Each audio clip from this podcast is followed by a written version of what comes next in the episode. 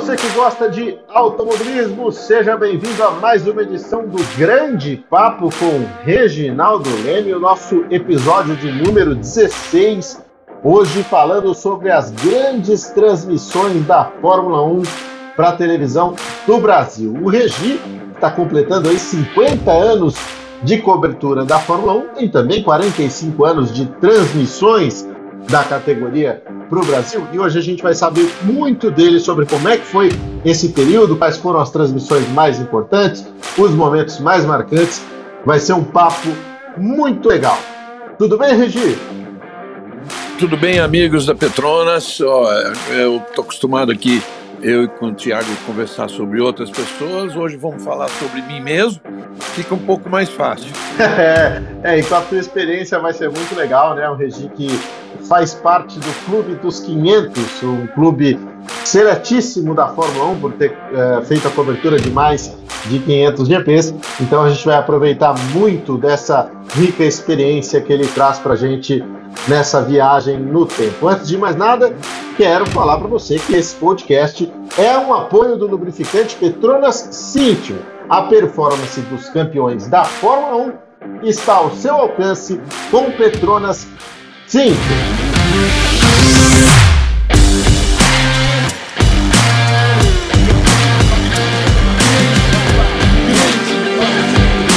Grande Papo com Reginaldo Leme.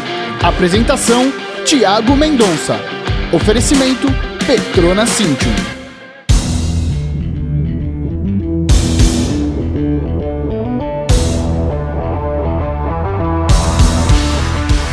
Bom, Regi, vamos entrar aqui na nossa máquina do tempo.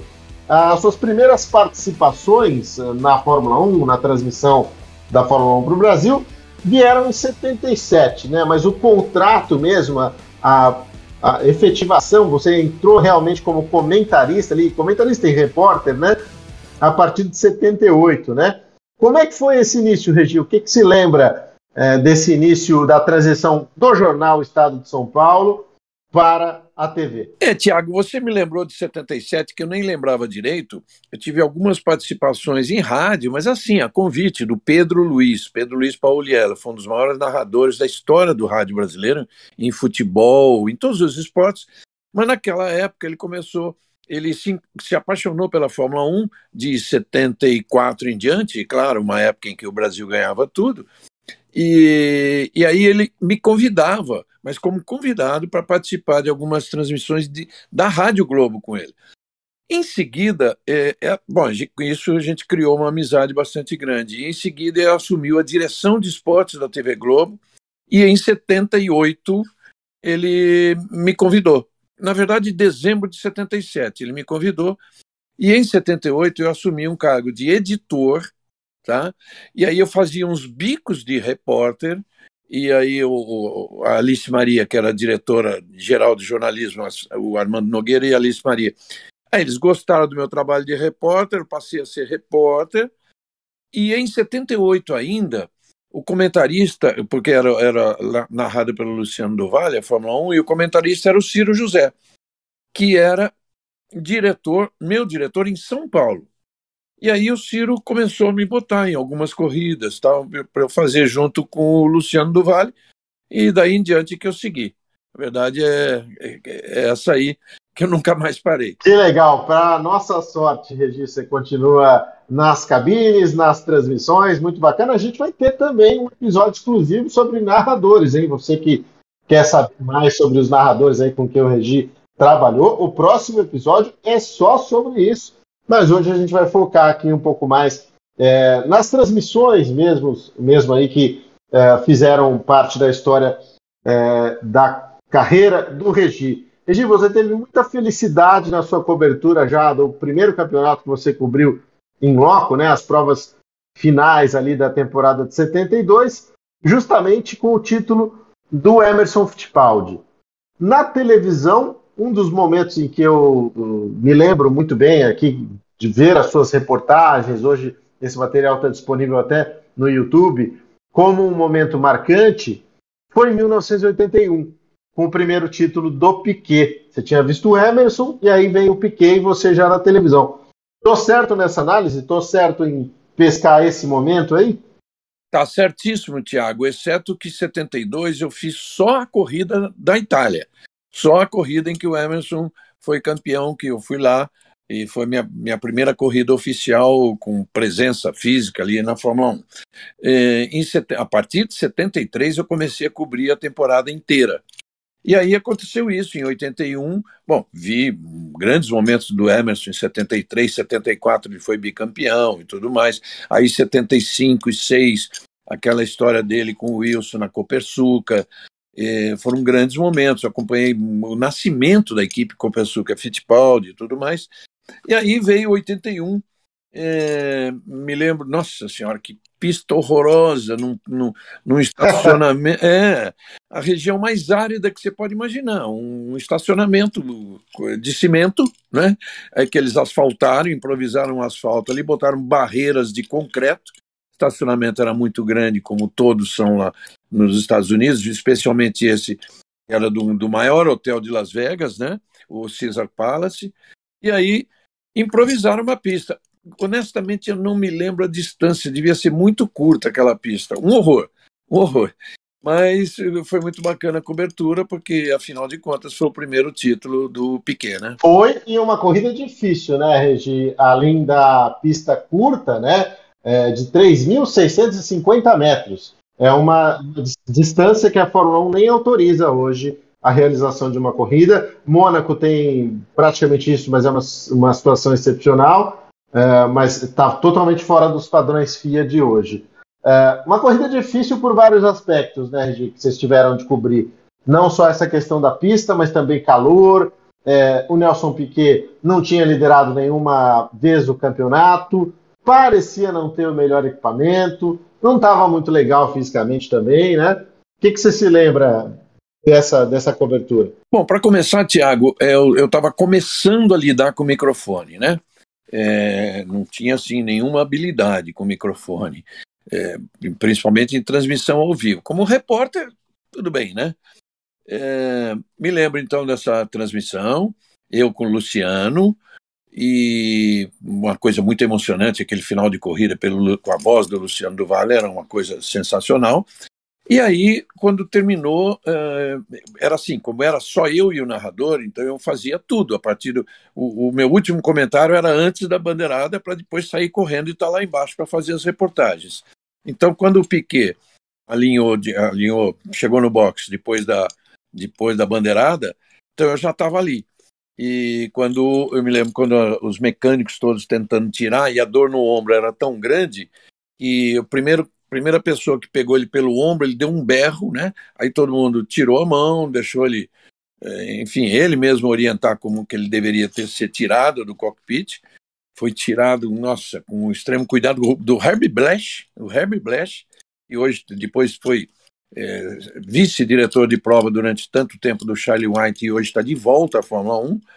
E foi na retirada do Piquet, Aí ele saiu, cumprimentou a Silvia, que era então a mulher dele, é, saiu andando eh, em direção aonde mandaram ele ir. Isso, meu cinegrafista, que era o Orlando Moreira, é, Orlando, um grande Orlando Moreira, um cinegrafista em, de Nova York, só de Nova York ele deve ter uns 45 anos, e um cara espetacular, um artista, um, uma arte, a imagem dele é uma coisa, verdadeira obra de arte. Aí ele, ele chamou, tentou chamar o Piquet. Né? Tipo assim, eu me lembro que ele fala, ele fala, Nelsinho, ele não tinha nenhuma intimidade com, com o Piquet, né? Nelsinho, e aí o Piquet naquela coisa lá, aquela, aquela situação dele tal, ele deu um berro e saiu correndo, ele estava andando e saiu correndo. Aí nós corremos atrás. Quando a gente correu atrás, o Piquet encontrou um grupo de pessoas, tal, da Brava e tudo mais, aí ele automaticamente ele parou e nós chegamos nele. Quando nós chegamos nele, o Orlando já chegou filmando e eu comecei perguntando, né?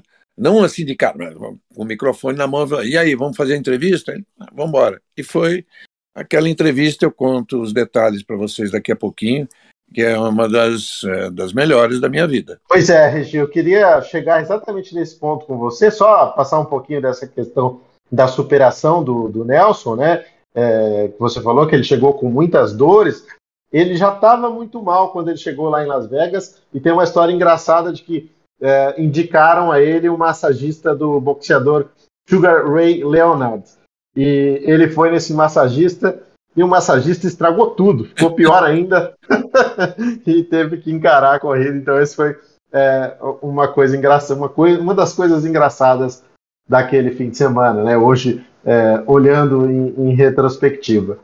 Mas acho que o grande momento é realmente essa sua entrevista com ele, Regi. É, o Piquet, que hoje ainda é visto como um cara muito frio, muito distante, especialmente por parte da mídia, né? É, um cara que trata tudo com é, um certo deboche e nem sempre no mau sentido, né? Enfim, é o estilo dele mesmo. É, você desmontou o Piquet ali, né, Regi? Conta pra gente como é que foi. E, Tiago, foi exatamente isso que aconteceu, sabia? Mas ele estava assim, propenso a ser desmontado. É, porque eu, depois eu vim a conhecer melhor o Piquet e tal. Ele, de frio, ele tem a aparência e o que ele tenta aparentar é, mais ainda. Ele quer ser frio, né? mas ele tem aquela coisa dentro dele. Tá? eu acho um, um cara muito sensível tudo. E ali, é, como essa coisa não acontecia normalmente, né, dele se soltar, e pô, depois de um momento desse, parecia que ele estava assim propenso a abrir, abrir a alma, abrir o coração. E quando eu fiz a primeira pergunta, ele falou: não, quero agradecer isso, as pessoas que me apoiaram, aquela coisa toda, tal. E eu fiz uma segunda pergunta, né? O que, que aquilo significava para ele, o sonho de chegar à Fórmula 1 e depois, quando chegar, vencer, e depois, quando vencer, ser campeão. Aí ele não aguentou responder. Aí ele começou a responder e chegou a emoção, né? E eu fiquei quieto, fiquei esperando o momento dele, tudo. Aí deu coisa de um minuto. E ele começou a responder e tal. Aí nós saímos correndo, eu e o Orlando Moreira, porque naquela época a gente gravava em fita e corria para a emissora local, entendeu? Para a gente fazer a edição. Não tinha essa moleza que tem hoje, que tem. Você vai num caminhão dentro do autódromo mesmo e gera a sua matéria para o Brasil. Nós tínhamos que sair correndo para a emissora local é, de Las Vegas e conseguimos fazer a geração. Nessa, nessa correria, o, o Orlando falou para mim assim: vai escrevendo off, vai tentando esse off aí, aquela coisa e tal, e a gente, né, ele guiando e eu, e eu escrevendo off. Quando nós chegamos lá na, na, na editora para fazer um, uma, uma pré-edição em gerar, aí, eu vi, aí que eu vi, me toquei mesmo dessa entrevista do Piquet, falei, poxa, nós temos que valorizar o silêncio, o silêncio dele. E foi o que a gente fez. Fiz um off bem pequeno, e durante aquele silêncio dele, imagine, num jornal nacional, um silêncio dele. Estou falando Jornal Nacional porque eu não me lembro se a corrida foi no sábado, mas se não foi no Fantástico, no domingo, porque eh, algumas vezes essa corrida, a corrida nos Estados Unidos e na, e na Inglaterra aconteciam no sábado, na África do Sul também acontecia no sábado. E, e, enfim, num jornal importante da Globo na época, eh, ficou uma pessoa com um minuto de silêncio no ar. Ele, claro, na cara dele, aquela emoção toda eh, embutida ali na, na expressão dele. E foi assim, a matéria foi para o ar. E pô, foi um dos grandes momentos meus, porque no dia seguinte, eh, de volta a, a Nova York, né, para depois voltar para o Brasil e tudo, eu recebi um e-mail do Armando Nogueira, que era então o nosso grande diretor de jornalismo, para mim o maior jornalista que esse país teve, e eu, ele dizia o seguinte: é, parabéns pela sensibilidade de deixar o silêncio falar pela emoção do Piquet. Então, é, essas coisas acontecem, tem um pouco de sorte no meio, um pouco de sorte, de intuição, né? É, não é nada premeditado, mas enfim, eu senti que aquela hora, aquela época, aquele momento eu tinha que ficar quieto. e deu certo. Sim, sim. Deu é, certo. não, muito legal, muito legal e, e, um dos momentos mais marcantes, de fato, da cobertura da Fórmula 1 no Brasil. É, o Piquet realmente ali mostrando uma imagem que raramente a gente voltou a ver, né? E, Regi, quanto à data da corrida, você está correto nas suas duas afirmações, porque de fato a corrida foi no sábado, dia 17 de outubro, porém vocês estavam com o fuso horário é, em desvantagem em relação ao Brasil. Então a matéria realmente foi para o Fantástico uhum. do domingo. Tá. Então essa, essa é a questão. Prova no sábado, matéria no domingo, de fato, porque o fuso horário era. Ainda é, né, obviamente, é, muito grande é, de Las Vegas para o Brasil. Regi, você falou dessa grande entrevista fantástica, maravilhosa do primeiro título do Piquet e outra que não me sai da memória como amante da Fórmula 1 é a que você fez com Ayrton Senna no GP do Japão de 88. Aquela também foi uma transmissão brilhante, né, que vocês fizeram é, lá do Japão, com o Senna caindo para 14 e conseguindo vencer a corrida, conseguindo vencer o campeonato. E depois da corrida você conversou com o Senna e foi um, um momento muito marcante porque o Senna não falou só de automobilismo, né? É, parece que ele se abriu também para falar um pouco mais sobre a vida dele, fez uma reflexão mesmo ali de tudo que tinha acontecido, né? É, Tiago, eu fui buscar isso nele, né? É, primeiro porque quando começou a entrevista, ele olhava muito para o telão, um telão lá do autódromo japonês, estava de costas, eu estava de costas para o telão e ele de frente.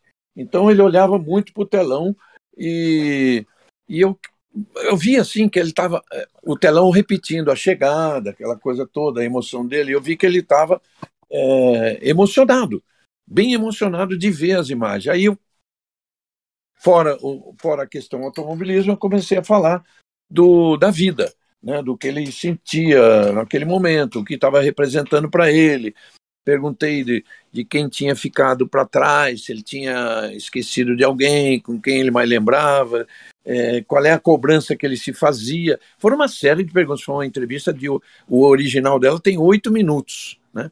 E o curioso é que na época a gente não tinha cinegrafista nosso. Eu contratei um cinegrafista japonês que a Fuji TV me emprestou. Então era um japonês gravando e, e com um sistema até diferente do nosso. É, não é, na, na, época não era mais o VHS e não era o Betamax. Era um, eu não me lembro como é que chama, acho que era um tipo mini beta, mas enfim, foi, foi exigiu até uma, uma transformação né, para chegar a imagem é, como deveria aqui no Brasil. E, e o Senna começou a se soltar, começou a se emocionar, começou a chorar, é, porque ele respondia, respondia sobre as coisas da vida dele, que se eu devo alguma coisa é, para alguém, é, é, a minha família, que eu, se eu deixei alguém de lado foi gente da minha família, porque esse tempo todo eu tive que me distanciar um pouco para me concentrar só nisso. A minha vida virou automobilismo, aquela coisa toda, e começou a chorar. Interessante que eh, tinha vários, vários repórteres de, outros, de outras uh, nacionalidades ali, né? Que não estavam entendendo, mas botaram o microfone para ouvir e tal, porque o momento da emoção dele era sempre um, um fator, um fato jornalístico. E quando terminou, eu me lembro que um fotógrafo, que era o fotógrafo dele, o Kate Sutton, que depois se tornou amigo nosso, meu, seu, eh, ele perguntou para mim o que, que eu tinha perguntado para fazer o Ayrton chorar tanto né? Porque ele também não estava acostumado àquilo. E, bom, enfim, uh, o resumo da, da entrevista é essa, que o Ayrton foi buscar, assim, na alma, as coisas eh, dele, as coisas que ele tinha vivido desde que tinha entrado na Fórmula 1, desde aquele começo, até aquele ano de 88 e as dificuldades que foram que ele atravessou naquele ano, né? Exatamente. É, foi um momento em que ele se permitiu falar sobre tudo isso, é, absorver o que estava acontecendo, né? Foi deixando cair a ficha, foi tirando a pressão dos ombros que ele tinha carregado até ali, se pressionando é, para ser campeão mundial. E muitas coisas chamam a atenção nessa entrevista, né? Que também está disponível aí, quem quiser procurar no YouTube, ela ainda está disponível. É, ele chega a, a, dizer, né, que é, quer melhorar muito como pessoa, que é, tinha 28 anos, tinha muita vida pela frente, algumas coisas muito tocantes ali. que, que realmente a gente não ouviria de novo do Senna, até porque ele entraria aí num turbilhão muito grande né, de, de astro do esporte que eu acho que nem permitiu Verdade. que ele fizesse essa, essa reflexão mais tarde novamente, né, Regi? Verdade, Tiago, é exatamente isso. A partir daquele momento, ele já era um herói nacional e internacional. A partir daquele momento, né, com aquela conquista de título, ele, é, ele virou de uma grandeza tal, um ídolo de uma grandeza tal internacionalmente, que ele não tinha mais tempo de nada. Talvez, talvez dali em diante ele tenha vivido muito menos a vida dele que ele queria. Mas ele fala é, exatamente que pelo fato de, de ter, de se considerar ainda jovem, 28 anos, ele tinha muita coisa pela frente e queria melhorar como pessoa. Aí eu perguntei o que significa melhorar como pessoa. Ele repetiu a frase, repetiu exatamente a sentença. É melhorar como pessoa, ter isso, ser aquilo, é, trazer mais amigos para o meu lado, trazer mais as pessoas do bem para o meu lado. Enfim, foi uma entrevista assim que eu tenho eu tenho o que foi para o ar e tenho o original das fitas gravadas pela Fuji TV, pelo cinegrafista japonês. É um material riquíssimo e histórico, realmente, essa entrevista do Senna. Mais um episódio fantástico aí da história das transmissões de automobilismo no Brasil. A gente vai continuar conversando aqui com o Regi. É, a gente vai falar ainda é, do que aconteceu em Imola, né, alguns anos depois, um acidente gravíssimo é, que vitimou o Ayrton Senna, como é que foi viver tudo aquilo, e tem muita coisa pela frente ainda, vai falar da despedida do Massa, da despedida do próprio Regi, é, das transmissões na TV Globo, né, também tem uma passagem muito legal, então várias coisas aí para a gente debater ainda com o Regi, lembrando que o podcast Grande Papo é um oferecimento do lubrificante Petronas Cintium, mais desempenho para o seu carro, mais economia para você. Sabe aquele anda e para no trânsito? Ele é tão ruim para o seu carro quanto para você. Mas o lubrificante Petronas Cintium com tecnologia Cooltech combate o aquecimento excessivo no motor causado pelos engarrafamentos para deixar seu carro sempre protegido. Fique frio com Petronas Cintium.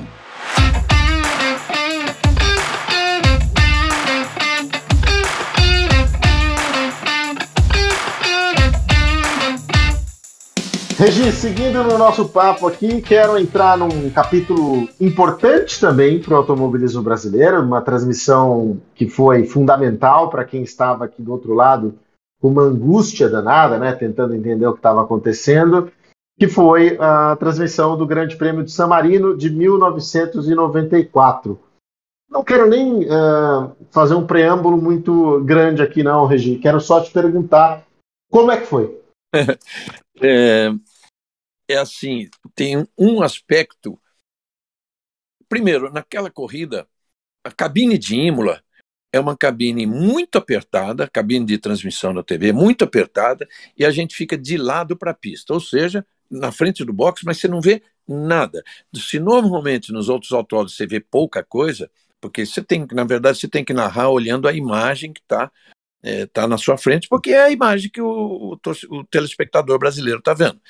Mas ficar de lado também é ruim, porque é bom você ver os boxes, né? De repente você vê alguma coisa acontecendo nos boxes e já fica alerta para o que a imagem vai mostrar. Né? E nessa, nessa cabine apertada, então tinha o Galvão no, no canto, eu no meio e o Cláudio Amaral, que era o nosso técnico de som, engenheiro de som, aqui mais à direita. Só que na cabine, mas como não cabia ali dentro, fora, estava o Leonardo Senna, o Birajara Guimarães, que era sócio do, do Ayrton, o Braguinha, né, uh, da Almeida Braga, que muitas vezes acompanhou o, o Ayrton, e todos eles ali fora, tá, quando aconteceu o acidente. Quando aconteceu o acidente, você sabe que o Galvão é um cara muito atento à tela, aquela coisa toda, o que está sendo mostrado na imagem. Tá. Em determinado momento, é normal que você tire os olhos do, do, da televisão por questão de segundos, ainda mais como eu te falei, com os carros passando lateralmente, ele deve ter olhado pela janelinha de trás. Então eu vi primeiro a batida do que ele, uma questão de fração de segundos.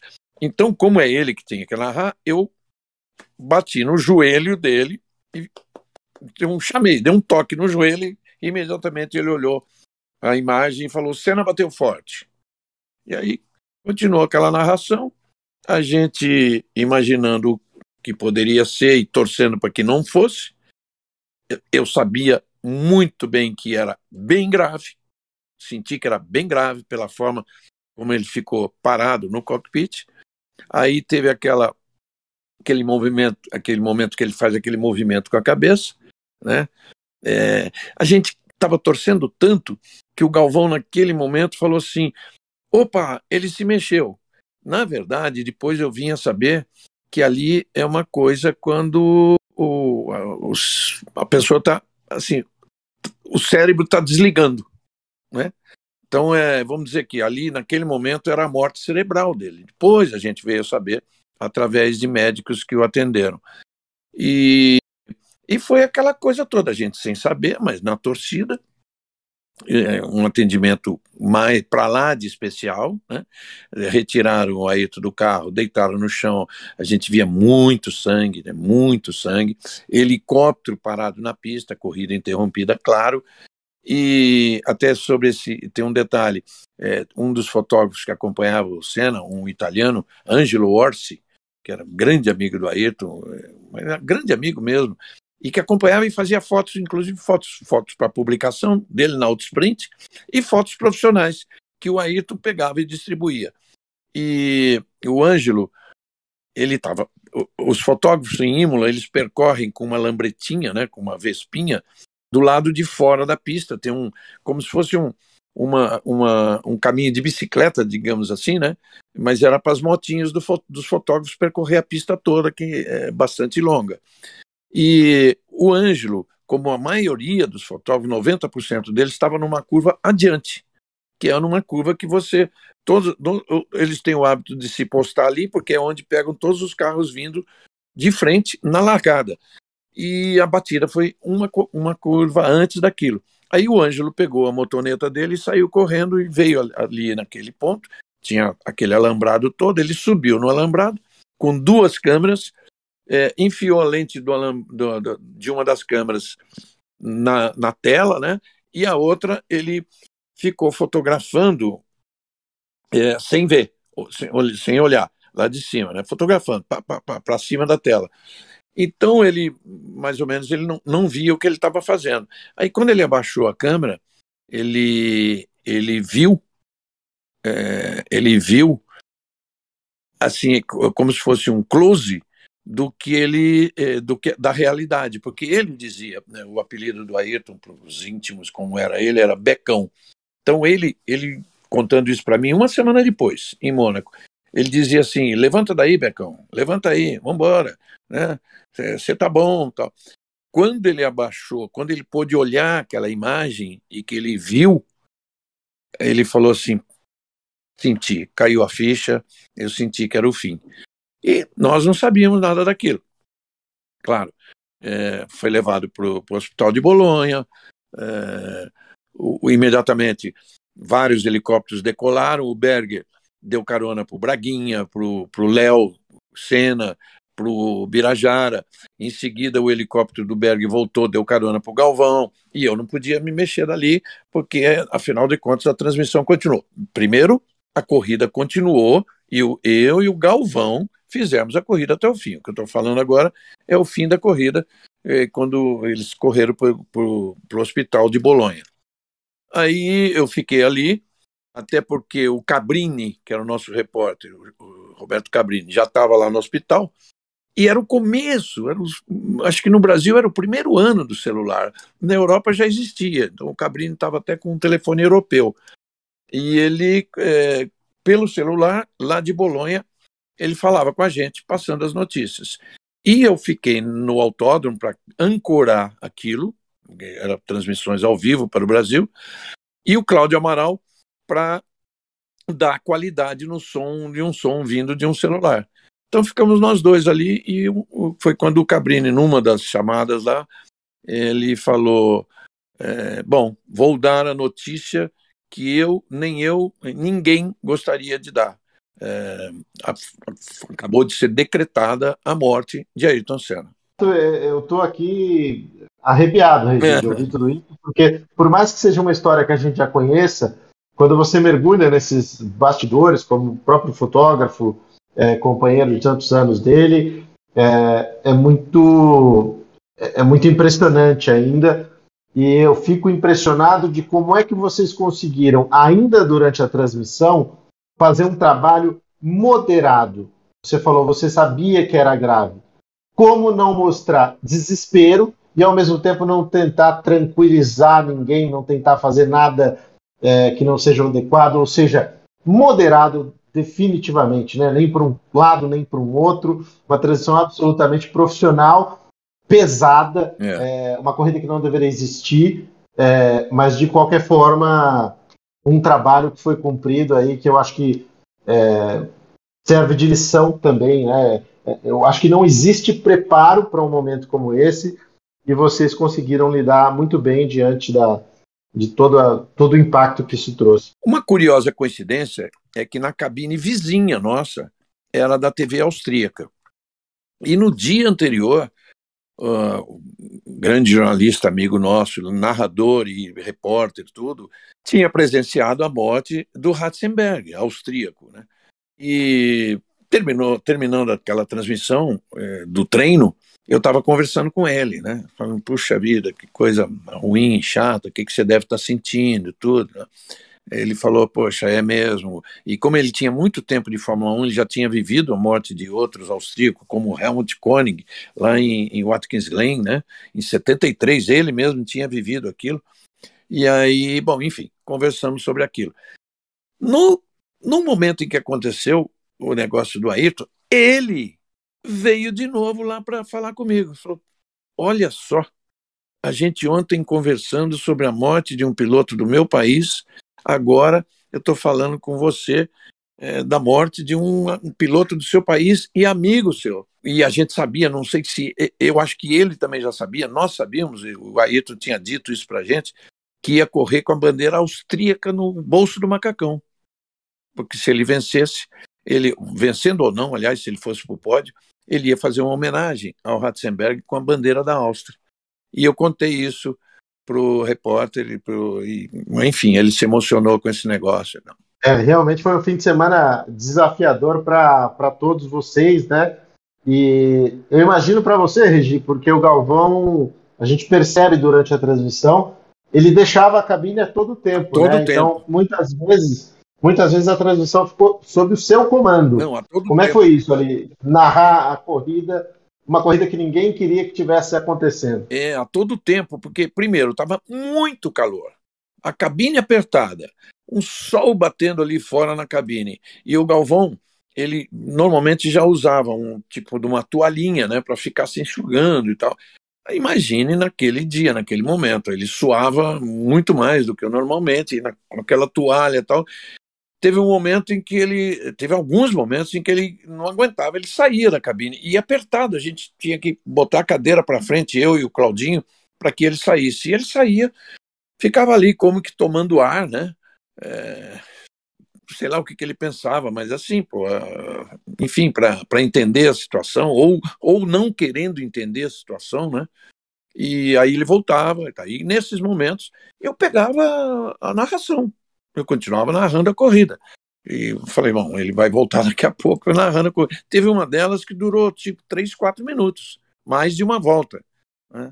Mas era, eu sabia que ele, o que ele estava sentindo era o mesmo que eu estava sentindo, mas eu estava vendo que ele não estava se controlando e era o que eu tinha a fazer. Exato, Regi. É muito legal ver essa parceria que vocês tiveram a ponto de conduzir esse trabalho sem ter de combinar nada com ninguém, né? Sem de falar, segura aí, ou faz isso aqui, faz assado, faz assim. É, é, é uma parceria realmente de dois grandes comunicadores que sabem o que fazer num momento difícil. Como eu disse, que não, não existe ensaio, não existe preparação para um, um, evento, uma cobertura como essa, e, e realmente foi um dos grandes momentos é, de transmissões esportivas para o Brasil é, não pelo lado positivo, mas que sem dúvida é, deixou marcas aí no, no fã de Fórmula 1.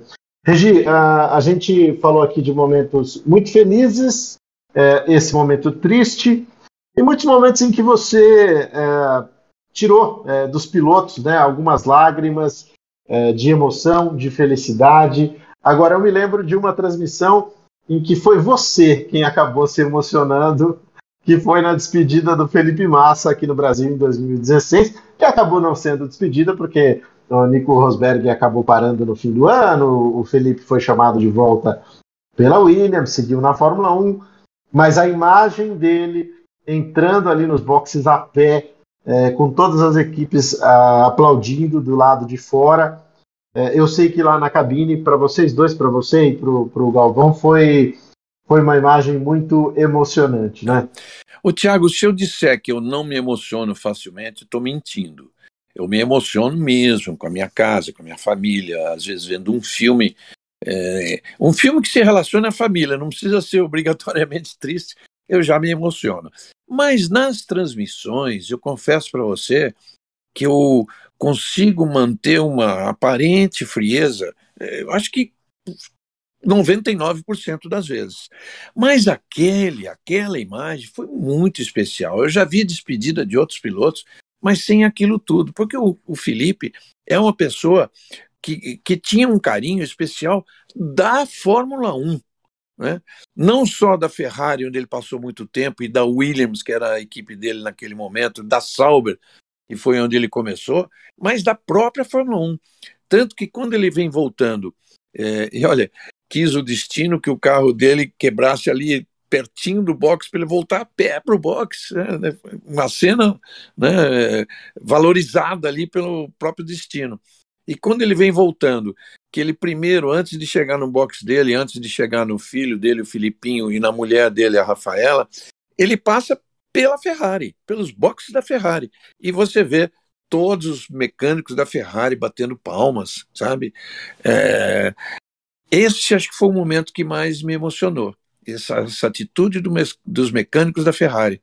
Aí você via que o Felipe, para a Fórmula 1, foi uma pessoa especial. Ele não foi apenas um piloto vencedor de 11 corridas, mas uma pessoa que deixou marcas é, pessoais, marcas na alma de cada um. Né?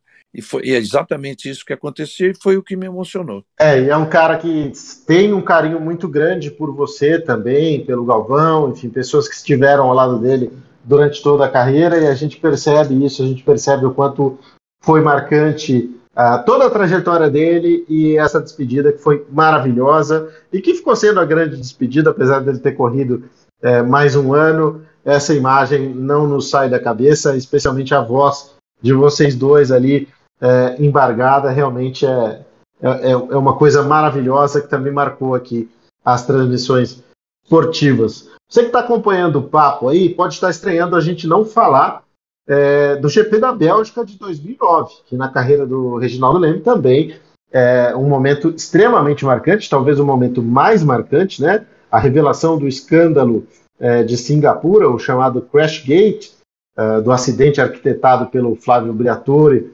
envolvendo o Nelsinho Piquet para beneficiar o Fernando Alonso, é que a gente falou bastante desse grande prêmio, dessa transmissão, no episódio Famílias que Fizeram a História. Você pode procurar aqui é, mesmo na nossa playlist, aqui no Grande Papo. Famílias que Fizeram a História, parte 1, é o episódio 14, tá? Então dá uma é, olhada lá. Ouça também esse episódio, você vai gostar muito do que o Regi tem a contar sobre essa transmissão, que foi também muito especial. Ele dá todos os detalhes aí de, de bastidores do que aconteceu e como aconteceu. Regi, essa daqui eu acho que pouca gente sabe e eu coloquei na pauta sem saber se você gostaria de falar sobre isso, é, mas acho que talvez seja um momento já para a gente comentar é, e, e contar para as pessoas. O seu último GP do Brasil também foi muito emocionante ao lado do, do Galvão Bueno na TV Globo, né? Você é, ficou um ano afastado das transmissões até que é, a Band assumisse os direitos, ou seja, está de volta à Fórmula 1 e naquele momento, uh, na sua vida pessoal, naquele GP do Brasil de 2019, pessoal e profissional, é, havia uma decisão a ser tomada, havia um caminho a ser seguido, e, e foi muito emocionante poder é, fazer aquela transmissão e, e, tendo tudo isso acontecendo nos bastidores. Né? Fala um pouquinho para a gente o quanto você se sentir confortável para contar. Um momento, ah, me sinto confortável absolutamente 100%. Um momento muito especial, né, Tiago? Primeiro, que a gente não sabia o que ia acontecer, nem eu, nem o Galvão. Né? Eu estava em, eu em tratativas com a Globo é, sobre a minha saída. Não sabia, não tinha convite de ninguém, não ia para lugar nenhum. Eu já tinha decidido é, simplesmente abrir o meu canal do YouTube e estava querendo sair. Mas a gente estava em conversa ainda e era a penúltima corrida do ano. Tinha Abu Dhabi pela frente para encerrar o campeonato. Eu me lembro que é, um pouco antes da transmissão, antes do, desse episódio que eu vou contar, ainda teve um outro que o, o Alfredo Bockel, que era nosso é, diretor, gerente esportivo, entrou no, no meu fone e falou assim: Olha, lembra que você ainda tem Abu Dhabi pela frente. Eu, eu pensei que ele, ele eu vi, entendi que ele queria dizer o seguinte: não vá se despedir, né? Eu ainda respondi para ele: Ô, oh, Alfredo, não sou criança, eu sei que eu tenho coisa pela frente ainda para fazer. Tudo. Aí seguiu. Cinco minutos depois, o tempo está passando, nós estamos para entrar no ar, tá, entra aquela contagem regressiva, né? É, avisando para a gente no, no, no, no, áudio, ó, um minuto e meio, é, 60 segundos, 55, 50. mais ou menos aí quando estava nos 50, ou, talvez um pouco mais, porque senão não teria dado tempo, é, o Galvão, a cabine da, da, Globo em São Paulo, a cabine de televisão em São Paulo é muito grande, porque ficavam muitas pessoas, muito. Técnico disso, técnico daquilo, gerente disso, gerente de produção, de programação, e fora os nossos convidados, inclusive a minha filha, Daniela, que estava do meu lado, os filhos do Galvão, o Popó e o Kaká sempre estão lá. Depois que o Kaká passou a trabalhar eh, para a Rádio Globo com o Odinei Edson, não, perdão, Rádio Globo inicialmente, mas depois para a Band News com o Odinei Edson, ele deixou de, de ir à cabine, mas estava lá o Popó e tal. Aí o Galvão manda, dá um, faz um sinal para todo mundo, manda o, o cara do som cortar o microfone de todo mundo e virou-se no meu ouvido a, a, Dani já percebeu que ele ia falar alguma coisa desse tipo e virou para mim e falou assim: Eu não sei se essa é a última sua, mas se for, eu quero que você saiba que valeu muito todo esse tempo que nós trabalhamos juntos. Cara, não dá para segurar, né? Imediatamente veio a emoção e a Dani, minha filha, pegou na minha mão, apertou eu olhei para ela, ela estava aos prantos.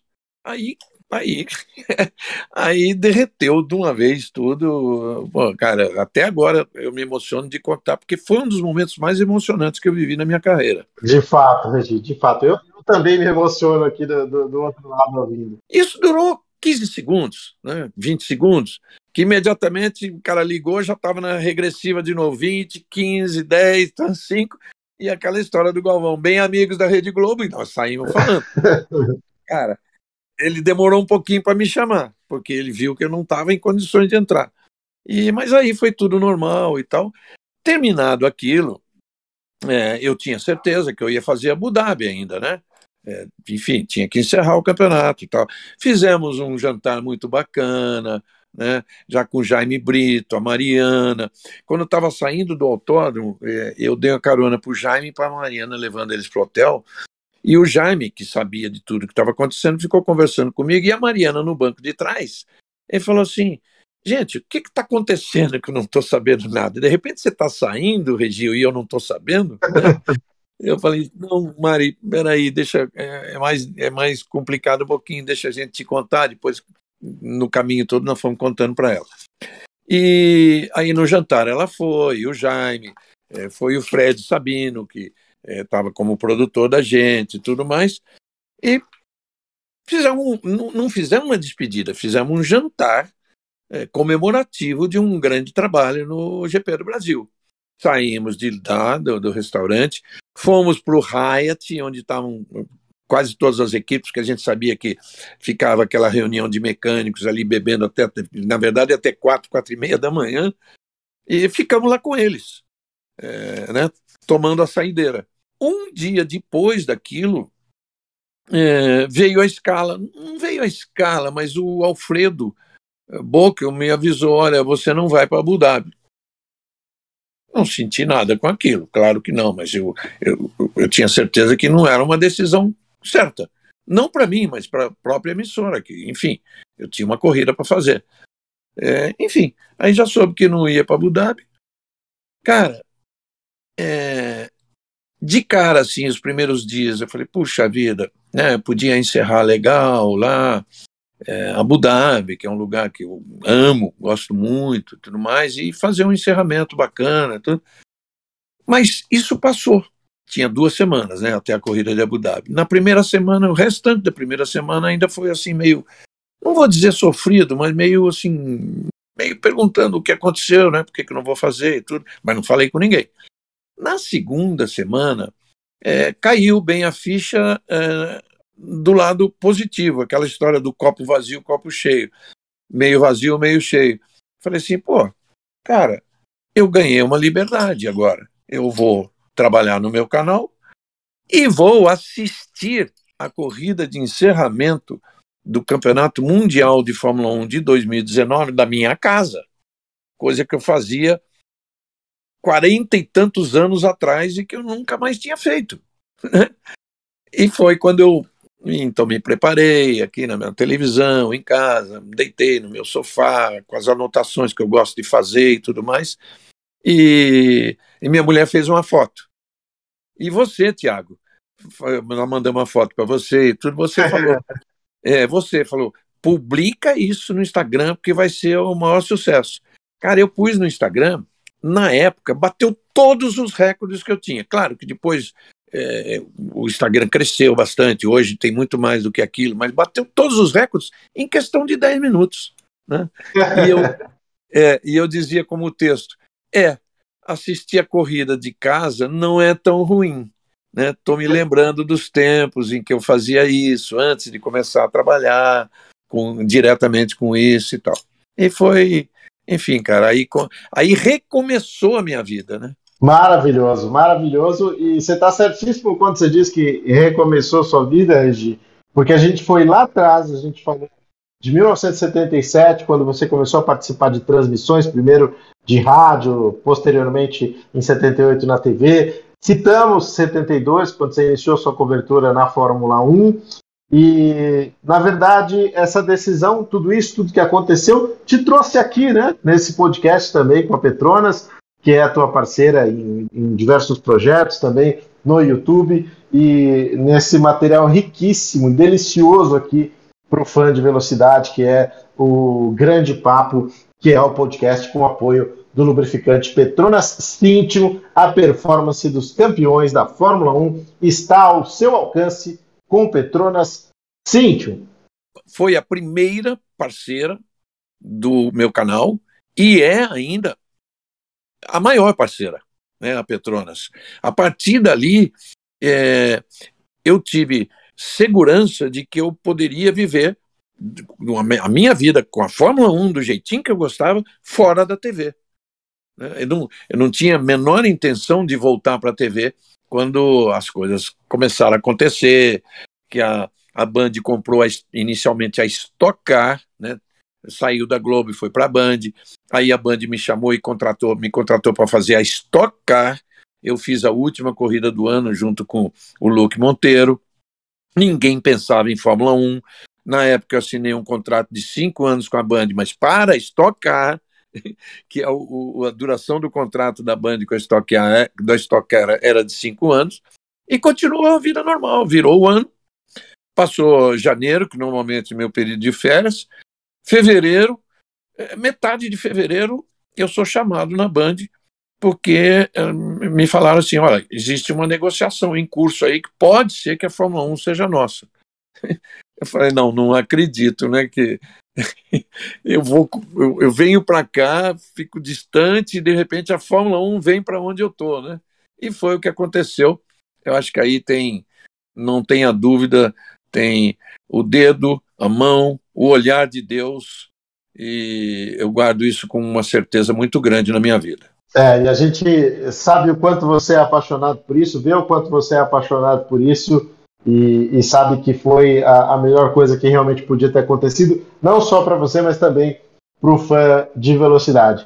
Regi, por mim eu ficava aqui mais uma hora, viu, conversando, é. entendendo mais aí dos bastidores, mas tudo bem, logo mais tem aqui o nosso 17 episódio, que a gente vai falar dos teus parceiros narradores um pouco mais, né, as características de cada um, histórias de bastidores que vocês viveram, tem coisa muito legal, muito engraçada também, e, e vai ser um prazer retomar esse papo. Por enquanto é isso, Regi. Obrigado mais uma vez por conversar aqui com a gente, trazer essas histórias maravilhosas. Eu que agradeço, Tiago, por essa participação, você puxar de mim as histórias que estão guardadas lá no fundo né, da, da memória. E agradeço a Petronas o apoio para a gente poder fazer isso. É, as pessoas que estão, que estão ouvindo, espero que gostem. E é inacreditável que a gente já tenha feito 16, né? 16 episódios, esse é o 17, e com certeza temos muito mais a fazer pela frente. É isso, são aí pelo menos umas 16 horas para você, fã de automobilismo, curtir. Se você ainda é, não tiver ouvido os anteriores, pesquisa aí que você vai curtir, tem muita coisa bacana, tá bom? Então é isso, a gente vai ficando por aqui, lembrando sempre que o podcast Grande Papo é um oferecimento do lubrificante Petronas Cintium, mais desempenho para o seu carro, mais economia para você. Da minha parte, um grande abraço e até a próxima. Tchau!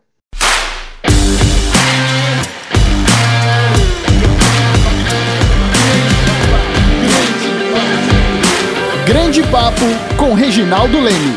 Apresentação Tiago Mendonça. Oferecimento Petrona Cintium.